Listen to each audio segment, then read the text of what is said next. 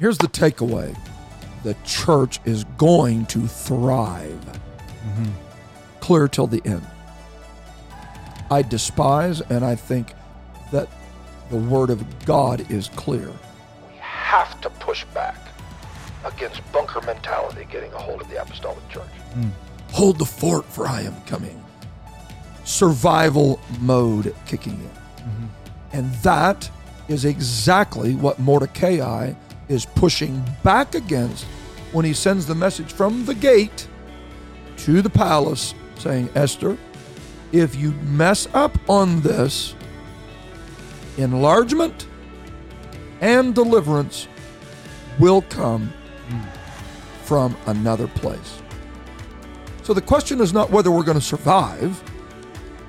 The question is whether you want to be willing to play the role in this process.